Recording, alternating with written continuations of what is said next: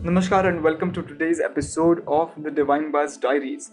These podcasts analyze global paradigms, they analyze the changing world orders and its implications on India and how Indian diplomacy can or will soothe out most of its issues. We often take help from great people. Um, of course, I can't get in touch with them quite yet uh, but their books, their words, tells us more. They help us understand and build a perspective. I, Ajinkya Kavle, today will help you and get you through the hard challenge of soft power and public diplomacy. In his book Pax Indica by Shashi Tharoor, who is the Member of Parliament, he has explained and analyzed how the hard challenge of soft power and public diplomacy exists today. He says that the notion of soft power is relatively new in international discourse. The term was coined by Harvard's Joseph Nye to describe the extraordinary strengths of the United States that went beyond American military dominance.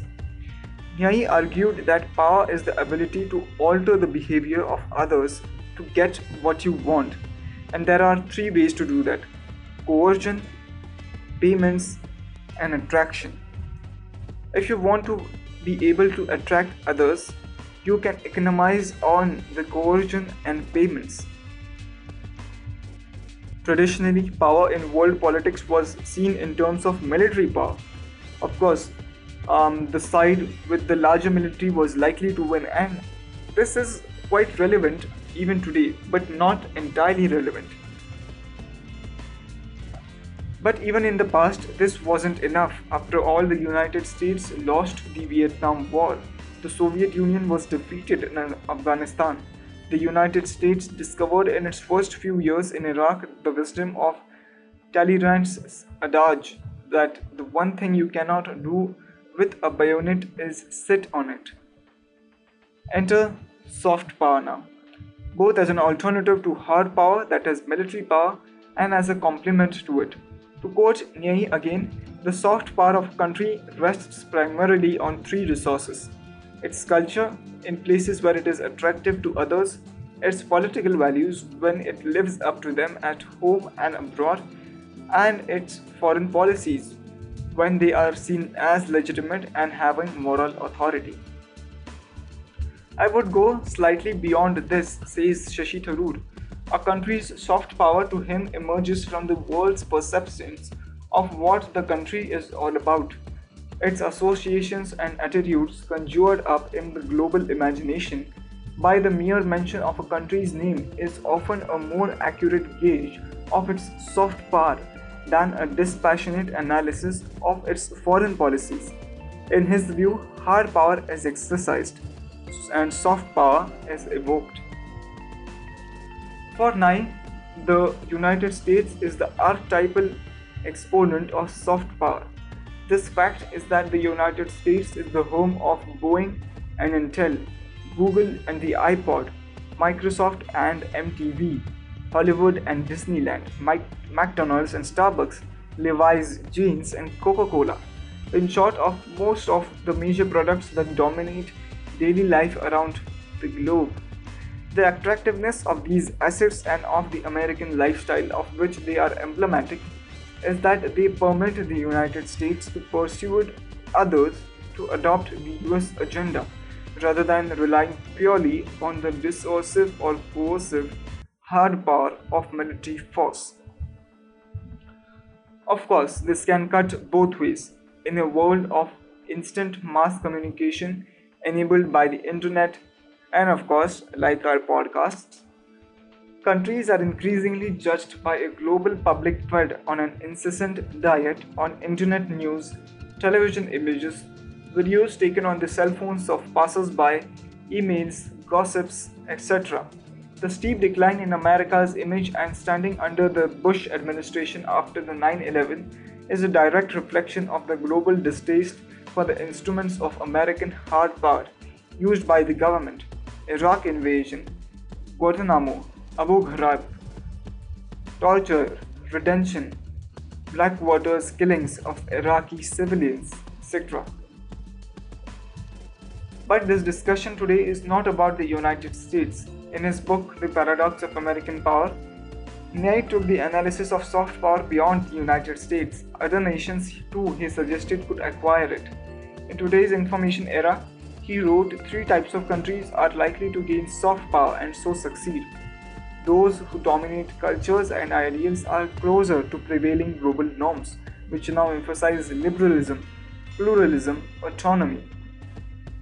Those with the most access to multiple channels of communication and thus more influence over how issues are framed, and those whose credibility is enhanced by the domestic and international performance.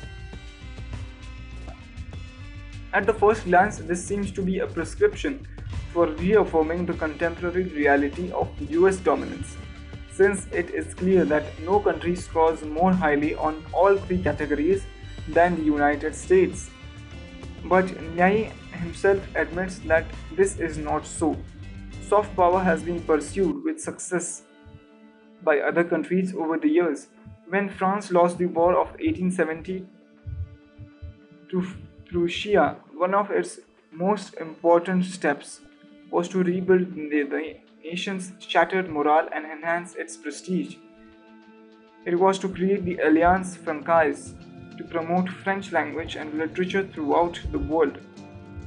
French culture has remained a major selling point for French diplomacy ever since. The United Kingdom has the French British Council. The Swiss have Pro Helvetia and Germany, Spain, Italy, and Portugal have respectively institutes named for Goethe, Cervantes, Dante Alighieri, and Camus. The recent years, China has established the Confucius Institutes to promote Chinese culture internationally, and the Beijing Olympics were a strained exercise in the building up of soft power by an authoritarian state.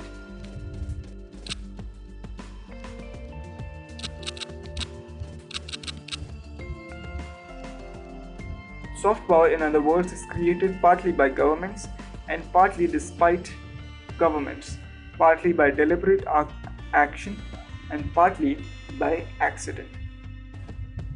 What does this mean for India?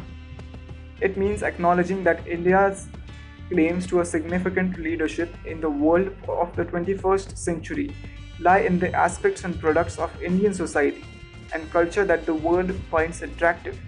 These assets may not directly persuade others to support India, but they go a long way towards enhancing India's intangible standing in the world's eyes. The roots of India's soft power run deep.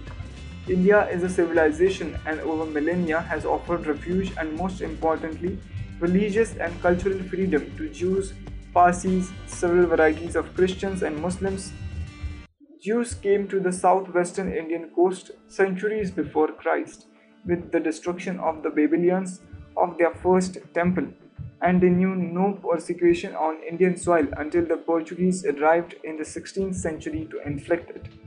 Christianity arrived on Indian soil with Saint Thomas the Apostle, who came to the Malabar coast sometime before 52 CE and was welcomed on the shore, also orally legend has it, by a flute blowing Jewish girl. He made many converts, so there are many today whose ancestors were Christian well before any traders, travelers, and missionaries rather than by sword, and which boasts the most unique church. The Indian mind has been shaped by remarkably diverse force, ancient Hindu traditions, myths, and scriptures.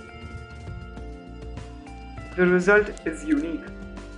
Though there are some who think and speak of India as a Hindu country, Indian civilization today is an evolved hybrid. All of these and many other explanations have been made in Shashi Tharoor's Pax Indica. These explanations and discussions are quite important for understanding what diplomacy and soft power and all these international relations related terms are all about. To read and understand more, do stay tuned in Divine Buzz Diaries Diplomacy.